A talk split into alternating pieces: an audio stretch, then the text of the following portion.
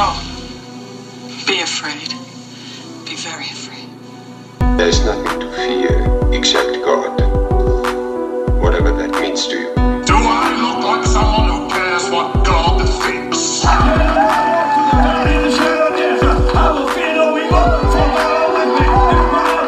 do I say this? Because we got Holy Ghost. You're listening to a podcast exploring faith and fear, what scares us and what saves us. This is the fear of God.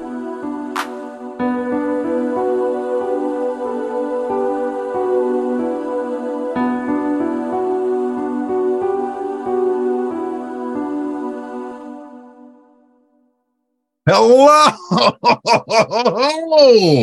and welcome to your favorite podcast at the intersection of faith and fear, where every single week we do the twist, do the twist, shama and we also discuss what scares us in order to find what saves us. This is the fear of God. Speaking to you right now is one of your hosts, Nathan Rouse, and typically with me is fellow co-host Reed Lackey. And Reed was here, but he said he had to put the finishing touches on his dessert tower he's prepping for the party. I knew Reed was a social butterfly, but didn't know he had skills in the kitchen. I cannot wait to try that. I'm sure he'll be back.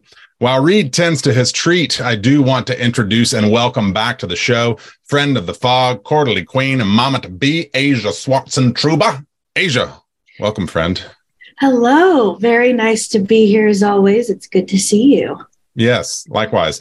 What's fun about your last name is I can just say it in funky ways and and get away with whether I get it right Mhm. or not and exactly how it's pronounced. So I'm kind of I'm I'm you know thank you for that gift. Asia, real You're quick. welcome. Oh, yes, thank you. Uh, uh, maybe see if Reed needs any assistance while I remind listeners that here at the Fear of God, we explore, we don't explain. Except for right now, when I explain that you can find all things foggy at the fear of God podcast.com, things such as and especially how to support us on Patreon. More on that momentarily, because who is this emerging from the fog but the one, the only Reed Lackey? Forthwith, hey. I have emerged. I am upon thee. Yes, you are. You are. Yeah. and that tower looks tasty. I'm Mhm. excited. Um, yeah, see, uh, you chose to go with a uh, a, servant reference, but I didn't have Right. anything from for servant, so I just figured I'd go back to the village. So so instead of yes anding me, you you said no. Mhm. You Yep. did not follow. I was wanting, I was wanting it. No, no, no. I was wanting it to feel like our old days, you know. So that was that was why I when did you that. just were like not listening. basically. Uh, uh, How does it I feel, address- Rouse? How does it I, feel? I would address this to Reed, but he doesn't. It doesn't get through. So, Asia, I've got some quick business we need to attend to before we get to our main discussions for today. One, listener, if you're finding us for the first time today, welcome, and know that you have caught us having a grand old time in the middle of our current series, Shyama-lama-rama. Uh, Asia, I am anxiously awaiting you and your husband doing the twist via video and submitting that for us. So I'm going to put you on the spot right there. It'll it'll be just perfect. Uh, we are doing the twist and the fear of God here all across the catalog of director M. Night Shyamalan. Today's conversation will feature a discussion of Apple TV Plus's series Servant, specifically the last four episodes of season one, and will also be going back to the village in a first ever for the fear of God, a redux episode. It's a chance to revisit films we've discussed before with fresher eyes quite literally, as I got LASIK last week. What do you know? And new friends, such as Asia, who is joining us for that discussion. So that is business point number one. Business point number two is surprise, we relaunched the Fog merch store. If you go to the website and click the link on the banner to go purchase said merch, you will notice we've got not just refreshed forum wherein you can purchase these things, but a brand new uh, refreshed for 2023 It's Alive t-shirt art from Jacob Hunt. Uh, as well, this is just fun. Asia, if you can access a browser while you're sitting here, you should go look at this. We also have Shyama-lama-rama Do the Twist t-shirts. Yes.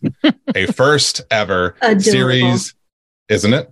A first ever series specific t-shirt is up in the shop. You can get that shirt today for 10% off using promo code TWIST.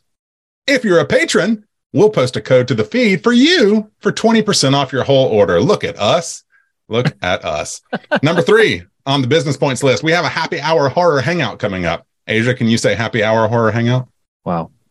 Happy hour horror hangout. Very good. Uh, and these events are exactly what they sound like low key online hangouts with your foggy pals. 4-H's are a great way to connect with our super thoughtful community of horror fans. To participate, you just, that's right, have to be a patron and then mark your calendars for Sunday, June 4th. Here it is, everyone. June 4th, Sunday at 2 p.m. Eastern Standard Time. Okay. As the name of the event states, come hang out.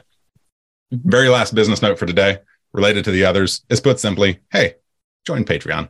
Constant listener, if you enjoy the fear of God, benefits of being a patron include longer episodes featuring bonus content like today's segment featuring Apple TV Plus' *The series Servant. It's also how you can participate in online events such as Fogoween each October and the aforementioned Happy Hour Horror Hangouts.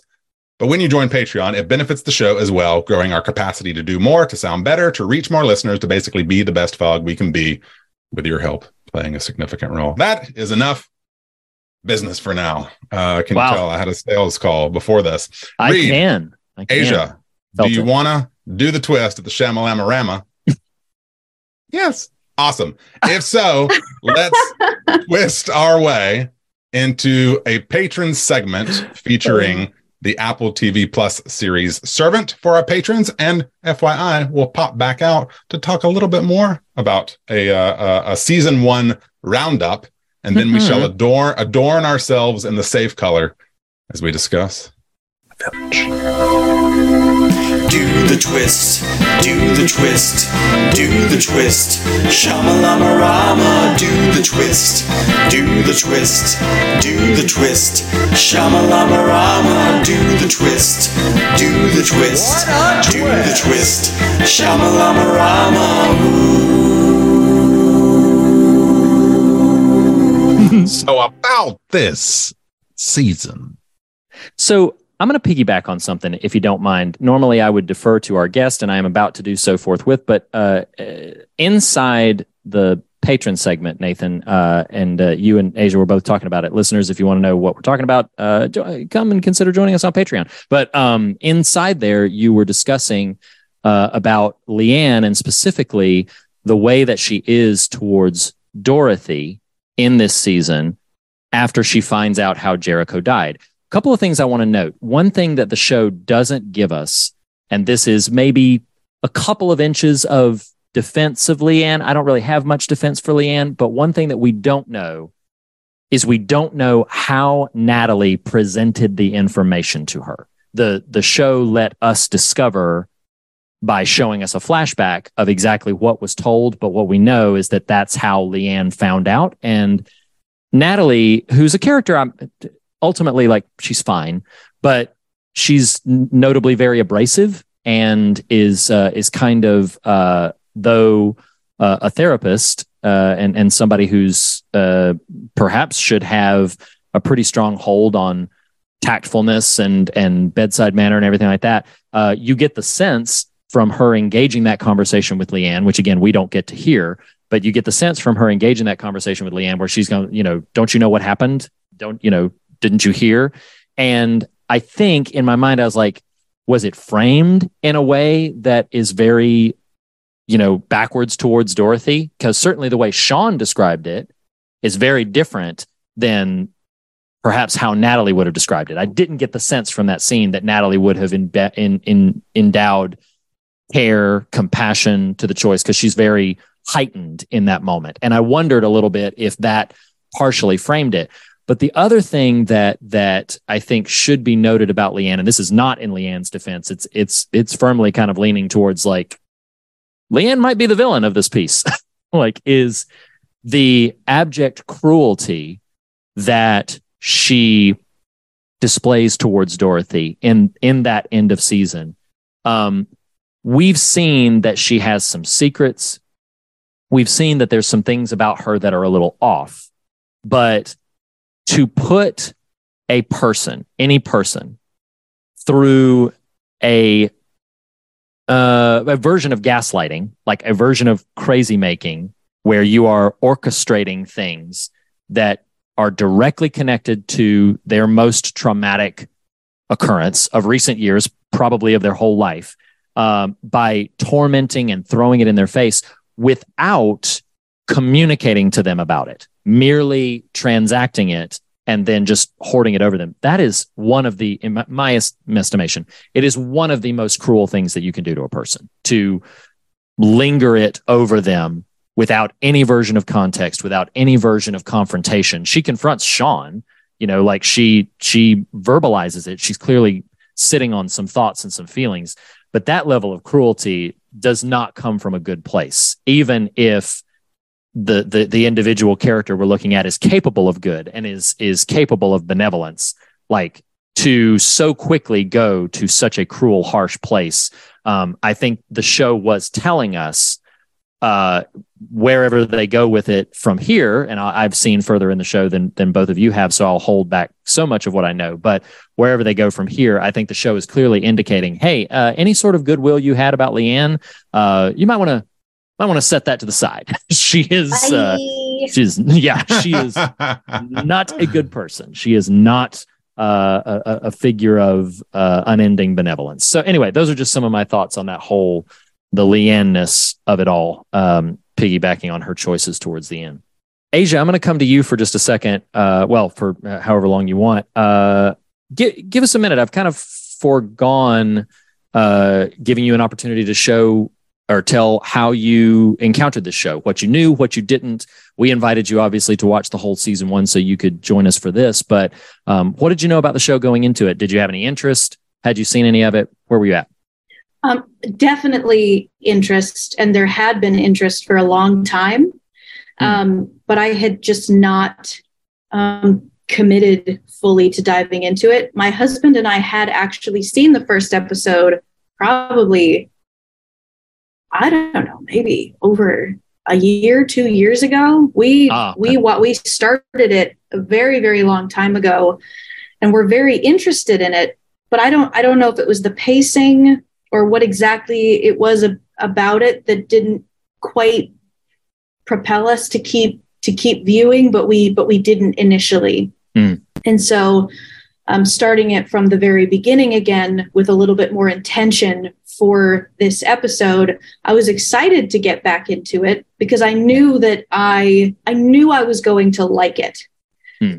um, and now i kind of had an excuse to just turn on that portion of my brain sure sure so i it, very much was everything i kind of could have hoped and dreamed that a show uh, dealing with this subject matter could be. It was mm. beautiful, and I, I mean, my I watched it with my husband since he had originally started it with me, and we both just flew through it.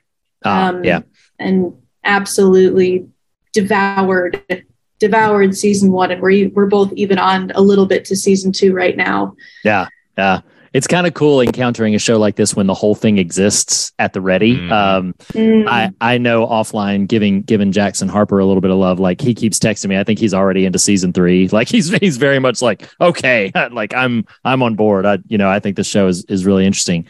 Um, and it kind of does that because the episodes are half hour and they they kind of propel you into each other. It does feel like you're watching a long movie in chapters as opposed to other TV shows which layer in, you know, individual episodes that you could hone in on and take as compartmentalized segments. This show doesn't quite lend itself as much to that. But the good news about that is that yeah, the whole the whole show is available now. You can just you can just plow right through it. Um, Nathan, uh, you have now completed season one. So I'm just going to invite, like, generally speaking, I know that you know we're watching the show together. You're committed. You're kind of being dragged along for the ride whether you like it or not. But what are your what are your general takeaways uh, on on the overall show now that you're a little bit into it? Uh, do they differ from where you began or have they been further reinforced with where the show's gone through the course of this season um no i mean i, I am thoroughly enjoying it and I, I believe i texted you at one point of just how much i was appreciating at least where we're at currently um what feels like pretty organic storytelling. There, there, there isn't, despite playing with some mysticism and and you know the occult, uh, the deeper it goes, uh, which is evident by the end of this season. That's not a spoiler. Um, the truth of character choices is pretty strong. It's, there's very hmm. little that currently feels overly forced or hackneyed yeah. or you know kind of contrived. Um, I will I will admit to like there's no way around something like this. Whenever you introduce a scenario wherein mystical, magical, spiritual things happen around a mystical, magical, spiritual character like Leanne, you know, th- it's going to start scaling up um, if you're going to sustain it over the long haul. So, uh, you know, when it first, uh, we, we meet George and George is, uh, um, I'm not going to call him an interesting character insofar as like I want to know more about him, but he, it's an interesting performance of a pretty Sure. wackadoo character, and so from that standpoint, is is pretty watchable. But uh, it is not enough of a speed bump to cause me to lose any sleep over my appreciation of the show. But you know, once it broadens into oh, she's part of a cult, and now they're back together, like okay, whatever. You know, I mean, I don't, it's not like I. I don't actively love it. I don't actively hate it. Um, I don't Mhm. totally know what else you might could have done that that you know sustains this without continuing to to build uh, her um, her world, her her previous world. So you know, I, I kind of appreciate about season one that now I'll ask Asia this uh, because Reed would know a definitive answer. Asia, do you feel, and I don't want to know a decisive one, Asia, do you feel like from season one, there's a definitive answer that Jericho, uh, Jericho 2, right? Uh, current uh, living Jericho uh, is in fact Leanne's baby? Like, because it clearly suggests that. See, Where- yeah. uh, go ahead. Well, the reason I ask is one of the things I like is again when like I can I can have the stoutest of hearts and and and thickest of skins when it comes to some of this storytelling, but you endeavor to craft a show centering on the loss of a baby and the presence of a new one. Like th- those are very delicate human emotions you are consciously toying Yeah. with, and so uh, I didn't know how are they going to explain this new when the show starts how are they going to explain this new living baby? They make they point to uh i think through julian and sean conversation that did she is it hers that she's scuttled in here? So anyway point being to my knowledge that's the extent of season one's explanation of where this baby came from. Do you remember this at all asia? Well, yeah, certainly, certainly do remember it. I struggled a lot, and that's not a criticism of the piece, but I struggled a lot to try to figure out where the show was leading me, if the show was leading me, because to my my sensibilities initially were purely supernatural, and I saw the argument that the baby point two being hers was a total red herring. I just assumed that off the bat.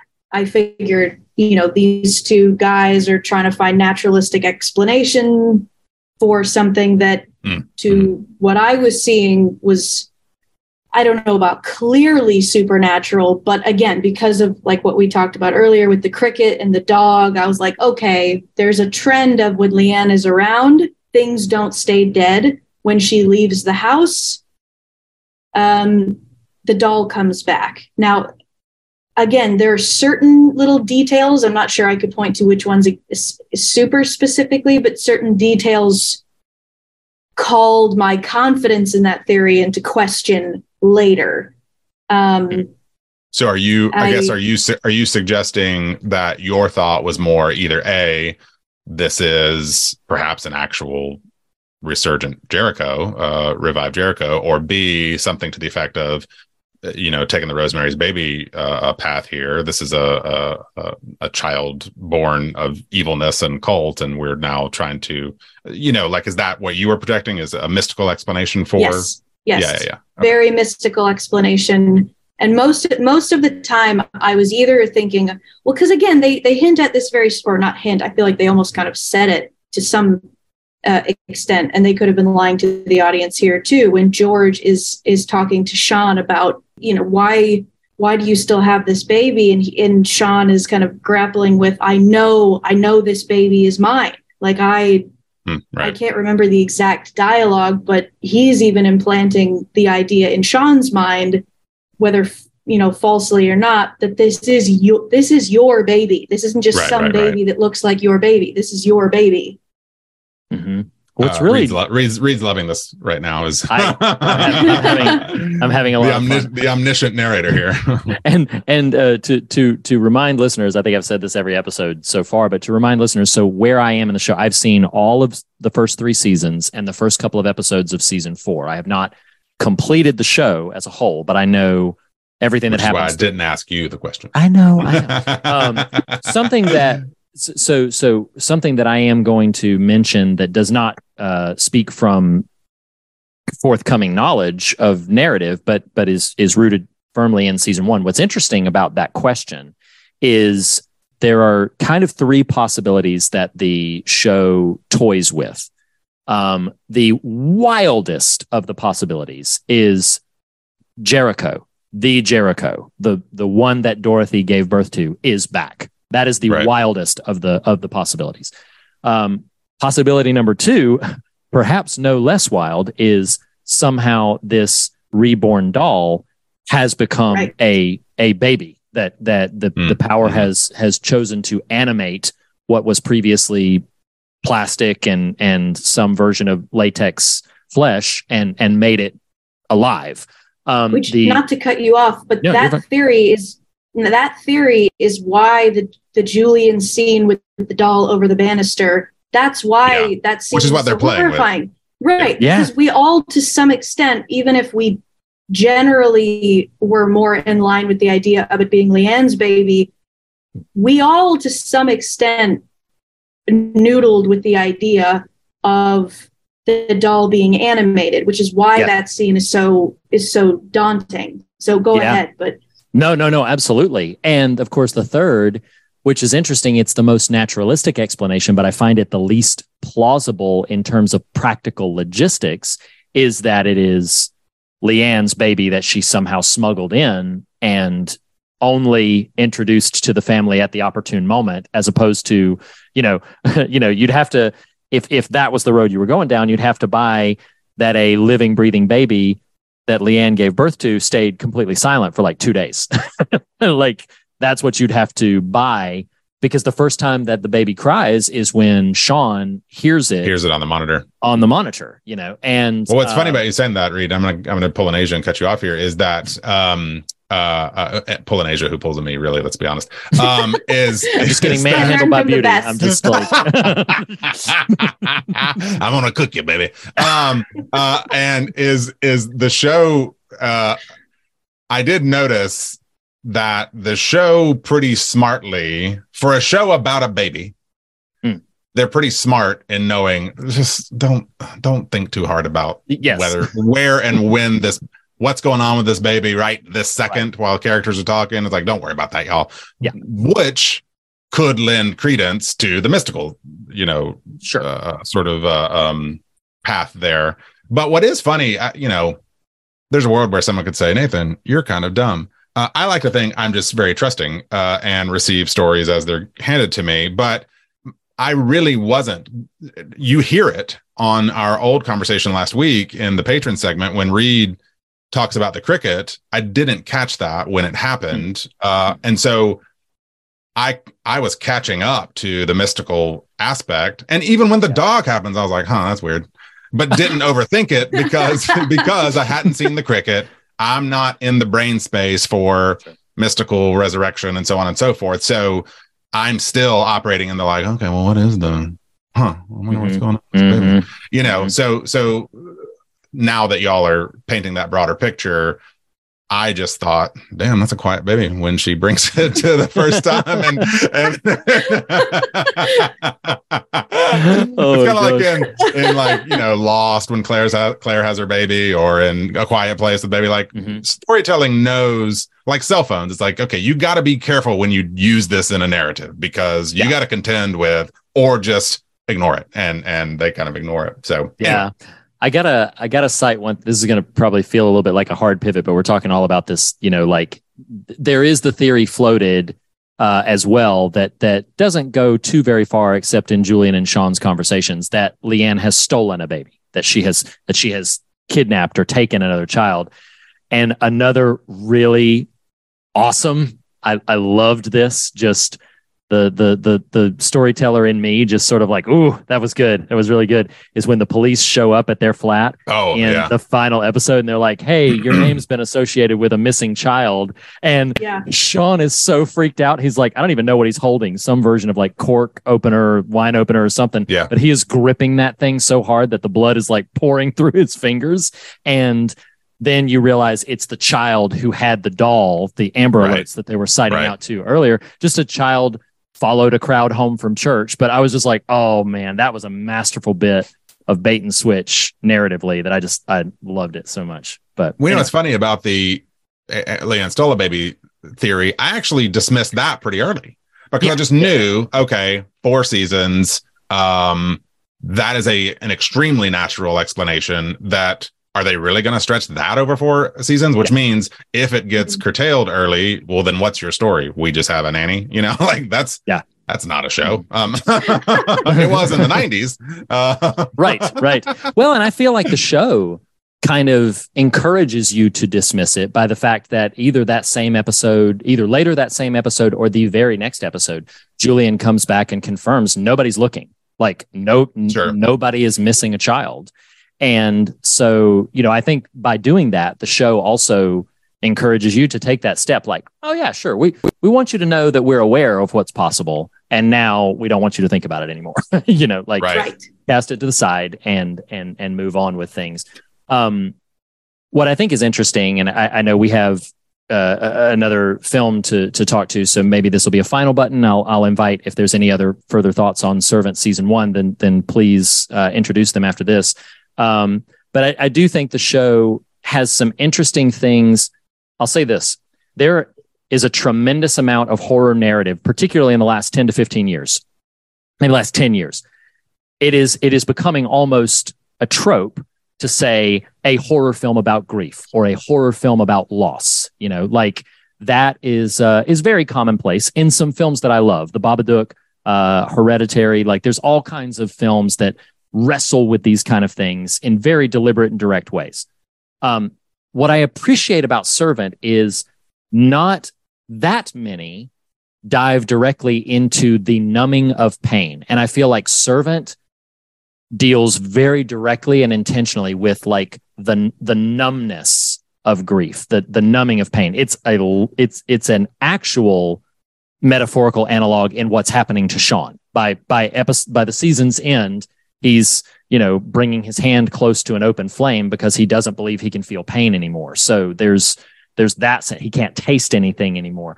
Um, they've introduced this reborn doll to to take the place of Jericho, not you know as a kind of a numbing agent, so that Dorothy doesn't confront her pain. And I find that profoundly interesting. I don't have a lot of interesting things necessarily to say about it, except that I appreciate this show's willingness to tackle that that more specific aspect of grief that I think is too often not directly addressed in so many other horror pieces about grief. Um, talking about this kind of numbing effect that grief can sort of have, where uh, I've heard it said elsewhere. I don't remember what book I read it in, but where it said like numbness is actually not feeling any pain. It's like it's like feeling everything, but because you're feeling everything, you're kind of overloaded, and so you uh, shut down a little bit. I find that very interesting. I don't know if that rings any resonance for either of you, but I I don't want to get too much into this because it'll you know we're we're just not there at this point in the episode yet. But I mean, shoot, I feel like the two separate pieces that we're talking about today are very much dealing with the same thing, which is counterfeit. You know, Hmm. Oh, wow. counter, Yeah. you know, counterfeit joy in order to escape honest sorrow, Hmm. and Hmm.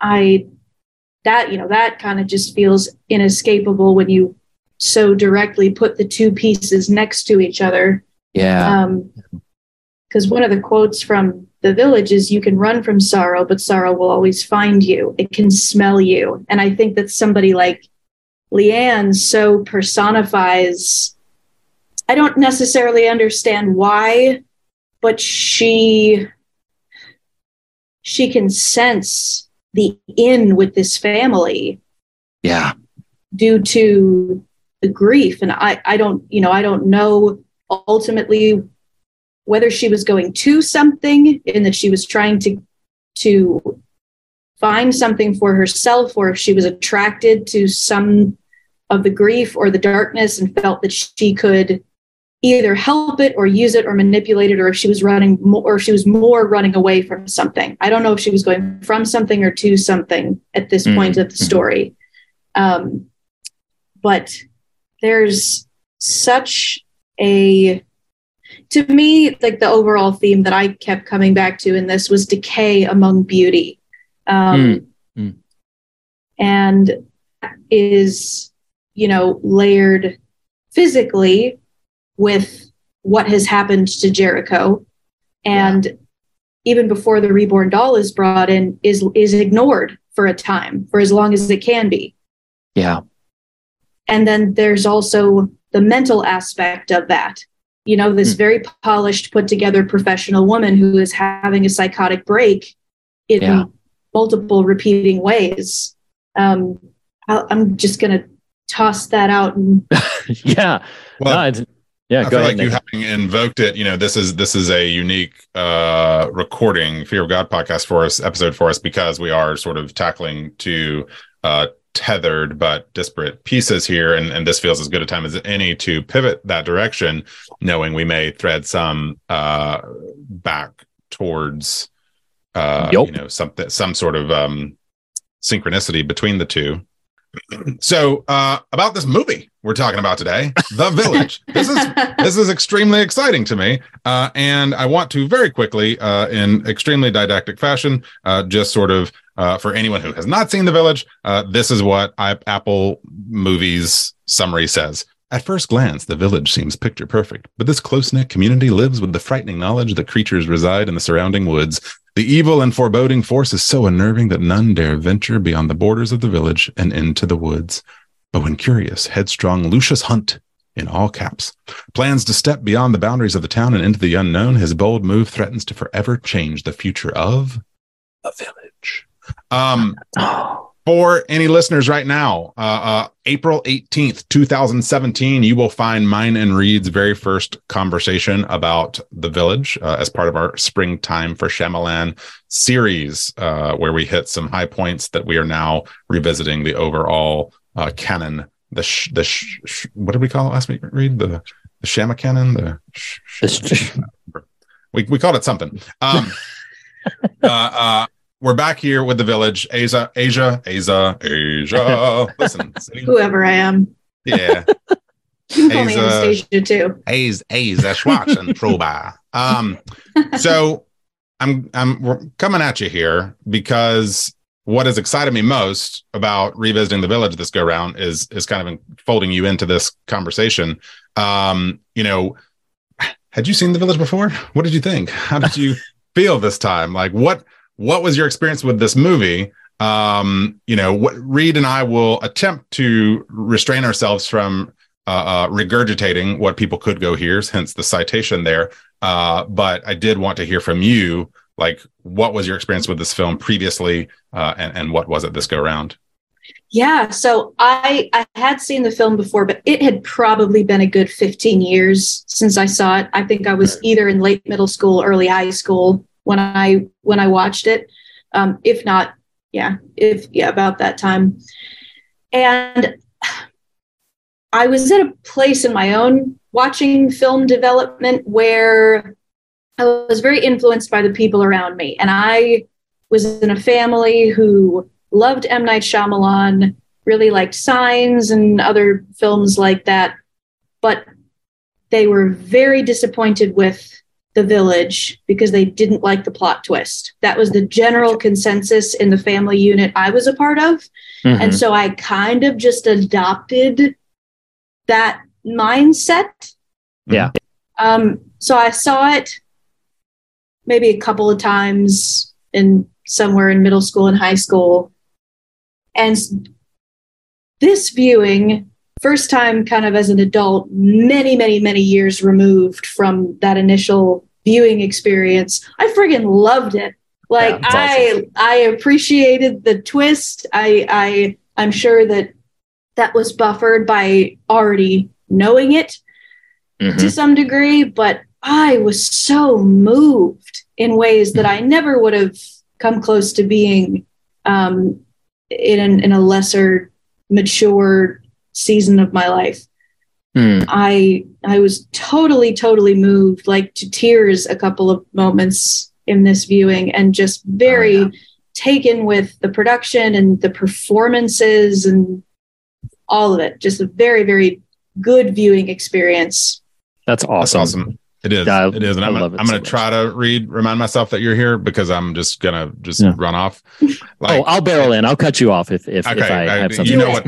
Do it. You know what? You know what to do. Um, so I, I I just need because we we I, you know I feel like Lady in the Water tried to drown me. I feel like old tried to just you know uh, waste me away. Um, not an utter fan of those. Someone that heretofore might be like, Nathan, you know, Wow. turn in your Shyama fan card. Uh, but what is astonishing to me about this movie is is despite it it is one in his oeuvre that I can readily name, see, utterly understand. It is it it honestly has some pretty bone deep problems um in terms of its kind of messiness thematically plausibility wise but i am such a just like like what i wish for this movie even though like i just said i kind of unashamedly love what it is um misshapen though it is uh is like what it tells me is dadgummit what what i want is just a period think like the witch but an actual romance right like like Mm. deep true romantic lovely storyline that storyline is kind of uncorrupted but Mm. the surrounding thing is period and and genre right like Mhm. that to me is where the village just soars if it does something expertly it's like when you think it's you know rooted in the 1800s uh it's just this really beautiful coming together of these two characters that you know some of what i i texted Reed on this re, this i don't know i've seen this probably half a dozen times at this point like you can't not fall in love with ivy walker like i, I I Oh. challenge anyone to just find fault in this character she's so lovely so effervescent uh and just you know so uh, and you know it was i i think did this was this after gladiator Reed yes this was after gladiator Yeah, yeah, yeah. Gladiator was 2001 or so. Yeah. Um, but you know, uh, uh, Joaquin, this kind of terse hangdog kind of persona, and just them finding each other, and these just beautiful grace notes of their connecting. Uh, that that's just very beautiful to me, and what it gets right of the scary aspect too is incredibly strong. Um, I will I will add to this conversation what had not occurred uh when last we discussed it and that is i have since shown this kid this kid shown this movie to my two older children. And on this particular rewatch um you know we we just kind of wept at all the places and Yeah. i'm just freaking Mhm. boo-hooing by the end of it. But the first time i showed it to them you know my oldest is my emotional one. She's you know she gets that honestly. Uh and she's just kind of super weepy at the end of it. Well then i'm talking her through some of the story beats and articulating for her the the conceit of noah's presence at the end. Mhm. and i said i said i don't you know do you do you catch like he's just he thinks he's playing a game with his friend. Mhm. and y'all it is like a waterfall fell out of her eyes. Like she's like that makes it even worse. I was like i know i know. isn't it terrible? Mhm. but it's so beautiful and sad too. Um so no I, you know just to to to to uh, let my heart burst forth in terms of my affection and love for this movie again it's it's got some not insignificant problems stuff that is pretty challenging for me to ignore ultimately but uh you know not even buried in it like very hard on its sleeve beautiful tender story um you know and, and then we can springboard into some slight didactics reed did you have any sort of summary Um, feelings you wanted to reintroduce here for this viewing Yeah, I'll echo a lot of, of what you both have said, except that I will. I feel like the actual narrative twist deserves some like punching bag scenario. However, I feel like that is very insulated to what I consider to be an otherwise masterfully crafted film. Like, for instance, I actually don't think it's very messy thematically. I think it is perhaps one of his most cohesive in terms of theme. When you're talking about narrative and the plausibility of the narrative, that's uh, uh, definitely you know problematic. But I was impressed this go round at how well the ideas in the movie all fit together in terms of confronting fear and bravery and and you know the power of uh you know love and affection to be able to overcome some of those things like all of that is something that I do feel works together exceptionally well this is his also like his best cast like he's he, he has a lot of great actors but I mean like you, there is not a a uh, a weak link in this entire cast. Ever even friggin' Brendan Gleeson's two scenes. I'm like, it's Brendan Gleeson. you know, like he's just he just delivers. Uh and and everybody's everything is kind of firing at all cylinders. Roger Deakins cinematography. James Newton Howard's score. Oh my god, that score It's like just unreal. just It's oh man. So so it just it all works together really well. And Asia, you made you, you made a comment that I think I do feel like first viewers of this film, if you encounter the twist of it in the moment, it's likely to like pull the rug out from under all of the wonderfulness that had come before. I feel like this is a film, perhaps ironically, that uh, is well served by knowing the conceit going into it. Because then, if you know the conceit, you can appreciate so many of the quieter, more beautiful, lovely, tactful moments and some of the richest, most imaginative displays of characterization that he's ever had in any of his films. I mean, it's arguable, and I know because of that narrative twist, other people will think this is this is probably awful. But I mean, like honestly, it's hard for me not to put this second to Sixth Sense as maybe his best movie. I think Six Sixth Sense is is uh, still his best film, Oh, it's objectively his best film. but it is still difficult for me. Like I do love signs. I know Unbreakable has like a lot of fans, but when I'm just looking at all of the puzzle pieces and the way they all fit together, this is this is up there. I mean, it, it top three, if not second, for me. And I would I would make a more uh, if I was among people who liked it less. I might make more of that case, as it were. I know you both are very affectionate for it, so I won't bother with that. Well, let me let me real quick, so it doesn't feel like I was just being a jerk there. So, annotation here is I was referencing uh, an, an inversion of what happened to us six years, seven years ago, uh, which is I made a reference to the the proximity of the village and the Sixth Sense, and said something about you know I think Sixth Sense is better, and you were like, oh, it's definitely better, and I was like, oh, that's bro. funny. Yeah, that's what I was calling out there. So that's really funny. uh, ed- That's really editor's funny. note. Um, Yeah.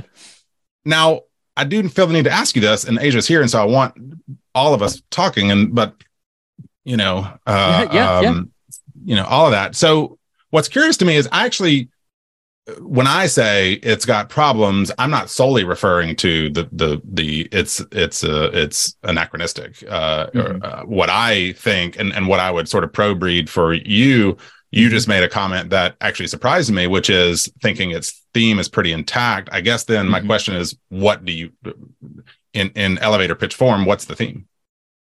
I think the theme is that um, when you love deeply enough, you have the power at your fingertips to be able to overcome fear. Um, that I think is something that is, you know, directly rooted in what the film is interested in. Um, But I but think- the, go ahead, go ahead. well, I was just going to say, I do think it is problematic philosophically what the the elders of this village have chosen to do. I don't think that means the theme is is is messy or anything. I think their choice is problematic. Like, oh, so you're gonna you're gonna retreat from everything. Ivy and Lucius are where the beating heart of this film is. Everything else is what's happening around them. And I feel like Ivy and Lucius, particularly Ivy, um, like just completely embody this notion of, yeah, sure, we, you know, we don't have to be afraid. Like we can feel afraid, but we don't have to be, and we can press forward in that. And I think that shines a kind of a contrasting light against the choice that the elders have made and i i think that works very well as a as a counterpoint dialogue um, inside the interior of the film I guess I just, I personally don't agree that the the theme of the film uh, um i think a theme of the film yes is is love overcoming fear and and this is what a Mhm. lot of characters talk about and Yeah. this is what ivy and lucius largely manifest i think the film doesn't honor that with Huh. how it ends uh I, I think and in fact i was thinking about this today because i was like okay you know it, it- uh, up till now i've i've suggested you know massive overhauls of what about lady in the water if we got you know flashbacks to the squints and the squints and the squirts over in the backstory whatever you know like or in old you know hey what if it, this were differently? My problem with the village that i can forgive because i love what i love about it so much is as annoying as the it's taking place in modern times sort of is the my main annoyance is our we have no reason to believe that love has actually overcome fear because Hmm. the movie ends with the elders agreeing we are going to continue this. Ivy and lucius are our chance for that. She knows no different than what she's only ever known because she encountered what she thinks is a beast in the woods. We're going to hold this truth uh, or this quote unquote truth. And so when i say what's a tweak i would make?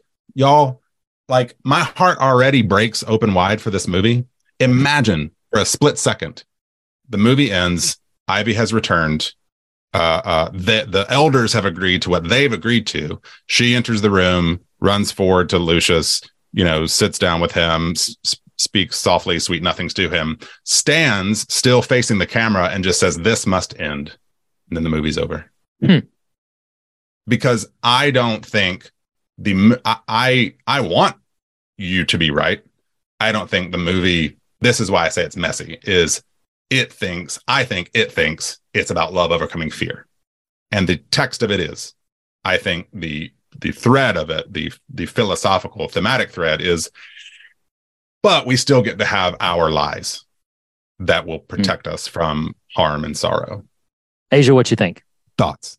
I think I have I think I have a bit of a combining view of both of your takes. Um, I would say I think I would be more in agreement with Nathan in that I would say the love conquering the fear is not the ultimate theme. I would say that that is a sub theme that they use as the catalyst vehicle Hmm. to tell us the story that reflects the larger theme, which I ultimately took to come. I ultimately formulated what I think the theme is based on the original conversation when they when the elders were deciding i guess not deciding because ivy's dad had already given her permission but when they were all discussing well, what's going to happen if she leaves and then they all kind of wrap their minds around the fact that you know we we gave this a try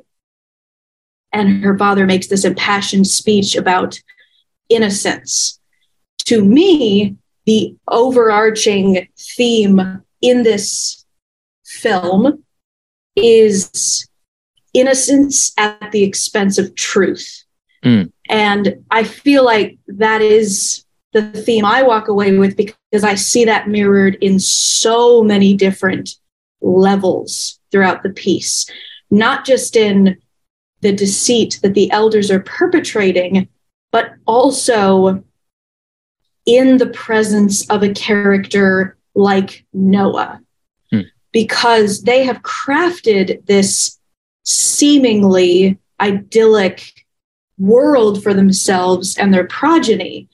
But even, you know, the absence of weaponry, the presence of a supposed, you know, good morality that everybody agrees upon, none of it could account for somebody like Noah, hmm whose innocence is part of what destroys it, right? Because they're they put a supposed return to innocence through a counterfeit above the present above the the the tangible truth, the re, the mm-hmm. actual reality.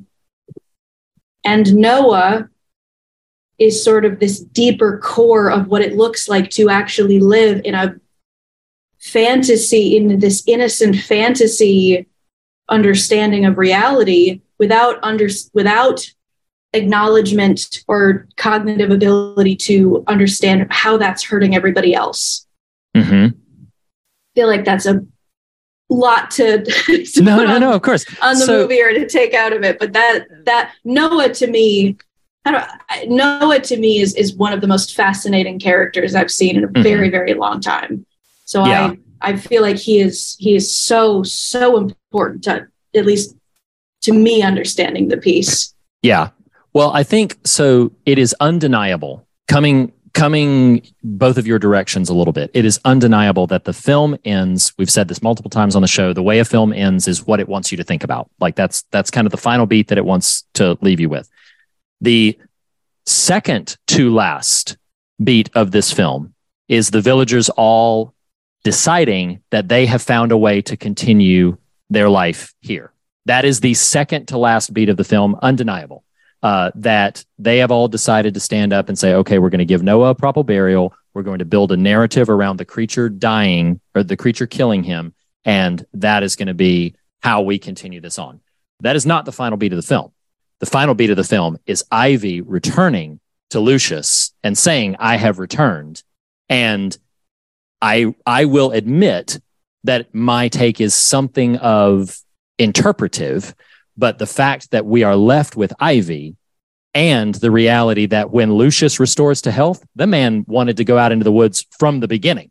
So the fact that Ivy and Lucius, Ivy, who now knows that it was a farce, even if there are other creatures out in the woods, she knows that the elders think so. She will know that what the elders are participating in is an absolute farce. Like she will know that. She will know the elders are lying. She will confront that.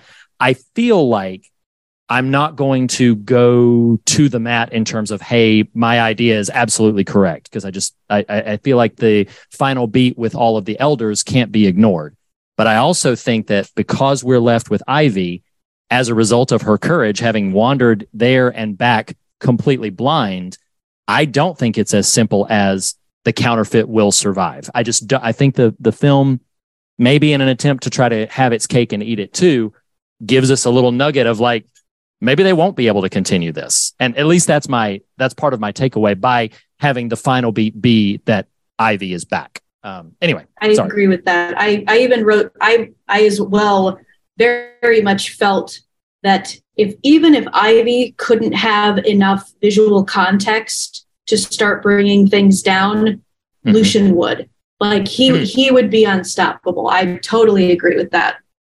Yeah, and I mean, like it, it is it is great that he will be able to, you know, presumably survive. He's the, the medicine is presumably going to work, um, and so that's something that again, I, I do feel like the element of courage and the element of of Ivy's affection, her the the purity of her love, I think that holds a profound sense of power in everything that the film is interested in. Um, the thing that I find problematic about their choice is that they are so willing to continue the Yeah. counterfeit that they that they want that um, instead of learning something from Ivy's courage, instead of learning something from you know the younger generation, they decide that they're going to continue to take the opportunity to entrench the old ways. Uh, that is super problematic. I, I I cringed a little bit watching watching it this time around that uh, Noah is a mentally ill character, and the the film basically says that he, you know, does some horrible things to animals, and he stabs Lucius and everything. Like I don't think it's super generous to his character all of the time, um, and so that that also is a bit problematic. But I think, as I think we've all kind of said to some degree or not, the beating heart of the film, I think, beats so strongly in those other directions that it is significantly easier to um, let that win the day over the the more problematic elements, which isn't always true for Shyamalan's films. Sometimes the the messier elements are the mo- are the most pervasive and are the largest of it. But uh, anyway, that's that's my love for the village. I When I don't oh I'm sorry, go ahead. I've Nope. talked, you talk. Okay. All I was going to say is like I, I I'm not in this moment as um uh, uh, for my emotional engagement. Six Sense and The Village are are pretty you know top of the heap. Uh, Yeah. and, and so you know I say that to say like you know th- there are a few ways I could love this movie more, but one of them would be uh, if you are right, Reed, and and and that's meant to be a note of demolishing uh, uh, the lie, uh, her Mm, pre- her mhm. return. I, I, I'm not convinced that's the case, uh, based on you know just just the text. I, I- I'm I'm I can be persuaded to optimism, uh, but it does it does provoke in me uh, uh, a patron segment of what's the sequel, uh, and all I can envision Oh, is is uh, uh, uh, Lucius and and Ivy just uh, at the against the protestations of the elders, bursting through the wall, and and it's a whole fish out of water tale, and Lucius and Ivy in 2007, you know, rural Pennsylvania. Like, wait a minute, so what's this thing? You know, whatever. Oh, uh, okay. Asia, what were you going to say? Oh, I I was kind of just jumping on what what Reed had had mentioned about um, the potentially you know problematic nature of of how Noah was portrayed, but I Mm, think mm. that the just to a little bit of I do agree with you that the the way that Noah was portrayed is very reductive in terms of you know how one Yeah. explores you know the the presentation of mental illness. Yeah. But at least for me, I don't know if, if you two felt this way or if other viewers would have felt this way. I still had almost no affection whatsoever lost for the character.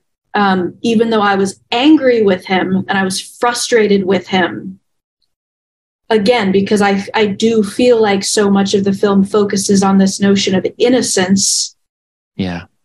certainly in in his handling of Lucian, you know, there was personal defensiveness Yeah. involved in that action, mm-hmm. obviously, but so much else of what he does, I couldn't help but feel, even if the film maybe didn't intend this, I couldn't help but feel so like very charitable towards him. I have a lot of affection for his character, even though I'm very frustrated and angry with him a lot. Yeah. Um, Yeah. You know, he he was the character that kind of broke my heart the most. You know, when he's kind of in his own way confessing to his mother what he had done.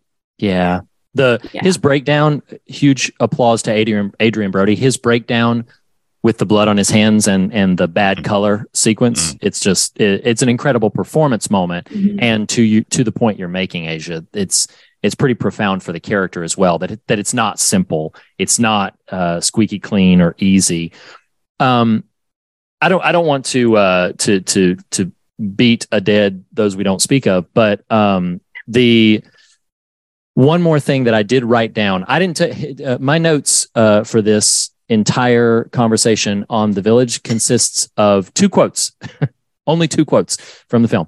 Uh, one of them is when Walker um, is talking. Uh, I believe he is talking to Ivy at this point. Um, he says, "The world moves for love; it kneels before it in awe," which I thought was It's, just it's to the it's to the elders, but it is a great. Oh, it's to the elders. Okay, yes, yeah, yeah. Uh, the the other thing that I wrote down is uh, a casual comment made to the elders by I had to look up the townsperson's name, uh, Beatrice. Um, and this is this is another thing. Again, I'm I'm I'm not going to beat this whole thing into submission, but I think what the film is doing, at least I picked up on it this time. This is my takeaway from it. I think what the film is doing is portraying two simultaneous approaches to overcoming fear. One, I love your invoked word earlier, Asia, retreat into counterfeit. Uh, so, one approach to fear is we are going to retreat away into counterfeit. I think the other way is the way that Ivy and Lucius approach the whole subject. Lucius directly states, I don't worry about what will happen. I only worry about what must be done. You know, that's that's his, you know, that's why he's not afraid when so many others are afraid. But but Ivy displays the same degree of courage. And what Beatrice says when she learns about Ivy and Lucius's engagement is she just says very simply, love follows no, no rules. And I think it is really kind of powerful that it presents this idea of like, yeah, you can you can try to retreat, you can try to escape, but I think the film, even before that final moment, pretty much proves that won't work because you will never be able to account like they secluded themselves into this village. And then here comes and and this is uh, important when walker is talking to the elders and he says it was a crime what happened to lucius. He use he uses the word crime in a very deliberate way to indicate like this wasn't an accident. It wasn't you know sickness we don't have medicine for. This was a crime. This in other words he could have just as easily said this is the thing we ran away from. It has it has come here this is why we all left. We left because we were trying to avoid crime coming in and and this is what has happened and it has happened in our midst. And I love Brendan Gleeson. I don't know his I don't remember his character's name in the moment, but I love his just almost shruggish resignation of if it ends, it ends. Like Yeah. Right. you know, so if it ends, it ends. And I feel like, again, I, what I'm sympathetic to in your in in your in the tension you're describing there, Nathan, is I don't think it's a clean, neat, easy path. But I think the film does enough work to portray the Ivy and Lucius philosophy and to display the flaws and the holes in what the elders have all done to make a good case that one of these things is going to be victorious and successful, and one of these paths will not be. And whether or not they continue to try on that path, it will continue to be more and more futile. Whereas Ivy, I, I'm going there, y'all. Here it is. This is the moment when Ivy, as the creatures are supposedly storming the village, is like, Lucius is going to come check on me. And she believes that mm-hmm. so profoundly that she waits on the porch with her hand extended, creature like approaching the hand. I feel like that, I feel like the film is showing us that's strength, that's power, that will, that will win. Like, will win is a really clunky way to say that. But anyway, that's That you know, Sixth Sense moments in Sixth Sense might give it a run for its money. That that is probably my favorite Shyamalan scene. Just period. That might, Yeah. that's a favorite cinema scene. Yeah. Um, Yeah. just Yeah. period. Uh, the those those thirty seconds uh, of waiting, Mm. him grabbing, them running in with this music swelling, the slow motion entry into the. Yeah, that's that's friggin' amazing. Um, you know, Reed, you you you you make a fair case. Uh, uh, I will say, though, still slightly unconvinced. Though Mhm. you can't carry it for me, you can carry me, and so I will permit you to do that. Um, you know, as I. you know, I ain't been dropping no eaves, sir. what, what's so funny is I saw Asia throw that water bottle up. I was like, dead gummit, but I'm still going to go for it. So, you know, my apologies if I uh, almost drowned you, you know, there, you, our, our lady in the water. Um, so I, I, I want to, let's do this. before Shamia, before Fog Meter, just name one thing. We're going to go around. It can be that ain't right, like categorically ignore categories. Like, what is one thing you just want to highlight about this movie that can have some relatively quick lip service because it's so friggin' good. Um, uh, while you scan your lists, we've all approached, we've all at least pointed at various things. I'm this is a maybe a surprising one because there's so many daggum good, beautiful moments in this. One of the most uh one that hasn't been pointed to, so that's my criteria in this moment.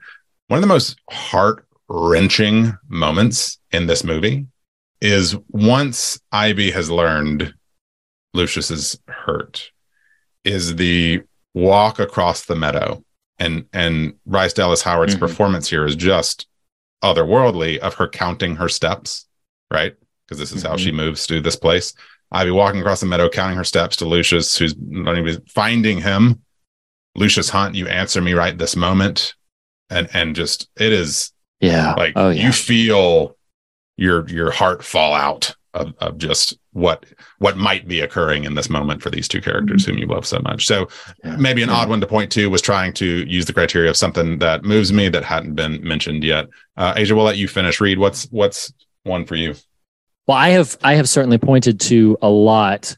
Um, I think one thing that stands out to me a lot um, is the others will think I want to do this thing, so I'm not going to do this thing. Like the the the ways we hide certain things in our hearts, um, the whole exchange between Walker, which is William Hurt's character, and uh, Sigourney Weaver's character. Uh, I I should actually look up their character names, but uh, fundamentally, like the clear affection that they hold for one another, but they can't transact that affection uh, for for some obvious reasons. Um, and so, because of that, um, I just find it really compelling and really moving the the way that the affections of the heart can still sometimes drive um, some uh, some some pretty sensational things. Like I I really got in, in the spirit of what you said. It's a little heart wrenching, but something that moves me greatly is after Lucius has been stabbed and Sigourney Weaver's character is in there just you know boiling some cloths so that she can put them on him. You know, hopefully won't further the infection. But uh, so while she's there, and Walker comes in to tell her that Ivy is going to go, and he emphatically, at least twice, I think on, maybe only twice, but at least twice, says, It is all I can give you. It's Yeah. all I can give you. And she knows everything that he means in that moment. Like, this is it. I'm acknowledging what you've probably suspected for a very long time. Yes, it's true, but this is as far as it's going to go. Is I will, you know, surrender my child to in a in a quest to try to save yours. Um, I just that's again heart wrenching and, and and pretty beautiful. That would be my highlight. That's awesome. What about you, Asia? I think in terms of moments, I've ar- I've already talked about. I think the moments that really like struck and moved me the most, and you guys have covered all the other ones that I could tag on. But they're, I guess, just an element of my own watching experience that I found very. I think it, it that it swelled my affection for the piece is simply the fact that I was homeschooled, and there are so many elements in this film that remind me of what a lot of well intentioned, but I happen to think sometimes, you know, misinformed homeschool parents try to do Hmm. with their children. Um, and that level of relatability was very nostalgic for me, even, you know, kind of awkward moments like Kitty's profession of love to this very awkward boy. I know I have seen that love happen. I have I like I know girls like her who do, and I know guys like him. I grew up with these people. You know, it's we can we can see it as this very like wow what this otherworldly culture that these people have created it's like no no these are like these are southwest michigan homeschoolers. I, I grew up with these people. Okay i know a ton of them. It's not that unusual. You know the courtship God. culture the the barn dances the Oh my gosh. just the culture. You you know you think oh it's very difficult. You know obviously physically logistically there are a lot of you know things we could question but you know how do you recreate this culture in the 21st century? It's Mhm. people do it people do it and there are Yeah. kids that genuinely don't know any different way of life Yeah. um, Yeah. obviously to not that extreme of an extent but i think that that added a ton of a ton of affection for the piece just because i've Sure. i've seen the micro micro version of that of return to a better time and a better culture whether or Oh, not man. it actually works that way I I have to say, yes, ending you a bit there that like hysterics every single time when she's just like, thank you, thank you, thank you. And then it, lo- it pans back to oh Joaquin Phoenix just standing there and then like it waits just the right amount of beat Yeah. and then just pivots to her She's wailing. wailing. Oh, so funny. oh my god it is so so funny no I, I i love it i love it um so i will say you know we're, we're we're kind of running close on time. We have two quick things to get to before the end. Did, did anybody else have anything that they wanted to just throw out there? Just be like hey this this this or this either of you? This is this is the village. Yeah? No? Okay. All right we're about to leave the village but first before we leave it we have to go. We're it, it, this is Shyamalan okay, and it's not an M. Night Shyamalan film without the presence of the director himself. So, ladies and gentlemen, this is time where we have to rate the Shamio of this movie. Um, so M Night Shyamalan plays a character in this film, and we are going to rate and rank every one of these films uh, and his presence in them by screen time and plot relevance on a scale of one to five. So, Asia, you are new to this. I'm going to uh, normally I would defer uh, to the guest and let them go first. But since this is kind of a new metric, we'll, Nathan and I will go first and give you some time to think and put together your numbers. Uh, but on a scale of one to five, Nathan, what would you give old uh, g- give both of them uh, your rating for his screen time and plot relevance for the village? You know, I think we gave in the Water all fives, right? Um, I, I, it's it's all relative, but I think related to some of the lesser ones this there's some presence here. It is focused and it is concentrated but uh it's not nothing. Um so you know I, i'm i'm going to I, I will question this after this but uh i'm going to land at a three for screen time. And okay. kind of pulling a jackson on old i think there's a world where this character we encounter is a bit more high up uh, a bit more important to the mm-hmm. operations of the Walker Nature Preserve than just kind of a guy manning a station. Uh, mm. And so I, will I'll rank uh, um, plot relevance at a four, believe it or not. Okay. All right. All right. No, no, no I hear you. Um, I'm gonna I'm gonna downgrade that a little bit for myself. Sure. I think in, in terms of pure screen time, I mean, yeah, it's not nothing. He's very very present there for a good, decent chunk of monologue there. But uh, uh, technically, we only see him on screen through the reflection sure. for a couple of seconds. But his voice is there; he's in the scene. Um, I'm going to land at a two for screen time for me. Um, I think uh yeah it's it, it's not nothing. It's it's more than some other ones. There's some other films in his catalog that i know will be a one or maybe even a zero. So that's the only reason i'm giving this like a two because it's not nothing. Plot relevance i really struggled with because it is a big gotcha narratively but you know it only plays into the theme as as a means as how it substantiates the narrative. So for plot relevance i'm going to split the difference i'm going to go a three on plot relevance. Um, so, Asia, you're up. Uh, scale of zero, zero to five, I guess, on Shyamalan's screen time in the village and his character's plot relevance to the village.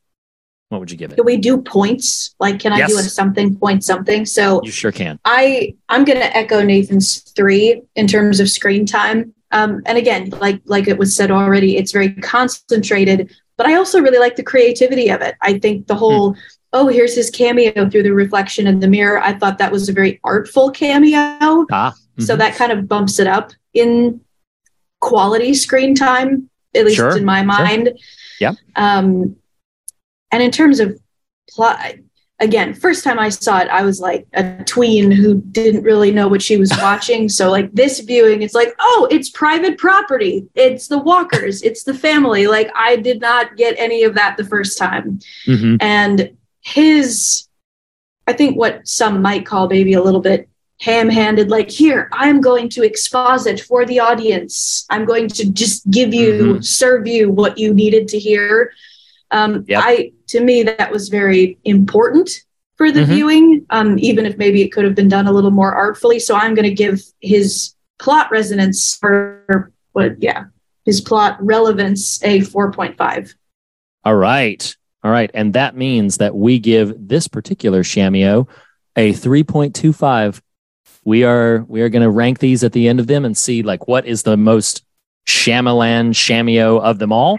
Um, so, but uh, but we give the village a 3.25. We didn't get to do this next thing. We're going to do it quickly, but we didn't get to do this next thing uh, when we covered the village the first time. But we're going to give the village the fog meter treatment. Okay? Huh, look at that. And, yeah. And yeah, and Asia, I will let you go first on this as our guest. You're well acquainted with the fog meter. The fog meter is how we rate these films on their gravity, not necessarily on their quality. But um, Asia, what would you give The Village? Go ahead and give me your fear and your God measure. Uh, just because I'm I'm probably having like a pregnancy seizure. Does it go from one to ten? Why am I forgetting yes. how this no, even no, no, works? Okay. yeah, it's one to ten, right? Okay. Yes, yes. You're like throwing me. You're throwing me with the with the shamio. But um, yeah. no, for me, gosh dang it, I knew what was happening and I was still just so gripped. Um, mm-hmm. To me, fear, uh, just for the sake of brevity, I'll be quick about it, is probably, I'm going to say a 6.5. Okay. Um, And in terms of God, the thematic elements, I feel like is so rich, and I could I could talk about the themes and all of that for a very very long time. So I'm going to give that uh, an eight.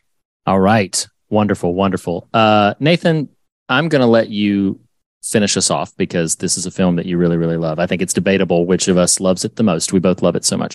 Uh, I'm going to rattle off really quick. Fear for me is probably a five. Uh, I don't consider it a very scary movie, but what is at the heart of it is definitely uh, pretty visceral and affecting. God Meter, I'm I'm, I'm going to go nine. It's uh, it's something that I really think resonates a lot with me. I think about some of its interior moments quite a bit, and uh, and I love it so much, and I love the way that it is about what it is about. So, uh, so nine for me on the God meter. Nathan, bring us home. What's your fear and your God meter for the village? Um, I'm gonna give fear a seven because one, it's a movie about fear on its face. Uh, how we run from it, how we instill it, um, you mm-hmm. know, how we can potentially combat it.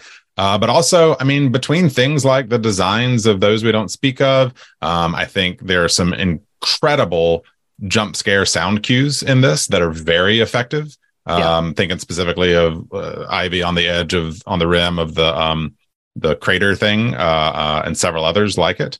Um, yeah. You know, if, if you and I can even give myself over to it. If you don't know what's going on, I think this is a very suspenseful film. Yeah. Um, and so from that standpoint, uh, uh, I'll rank it high. Um, I'm going. Here's what I'm going to do. I'm going to rank theme on Reed's The Village, kind of like or The Village Reed's version. If I'm getting swifty, um, and from that standpoint, because I would like to think perhaps you are correct here. Uh, uh, I, am not 100% empirically convinced of it, but I'm I'm going to vote with my heart and not my head.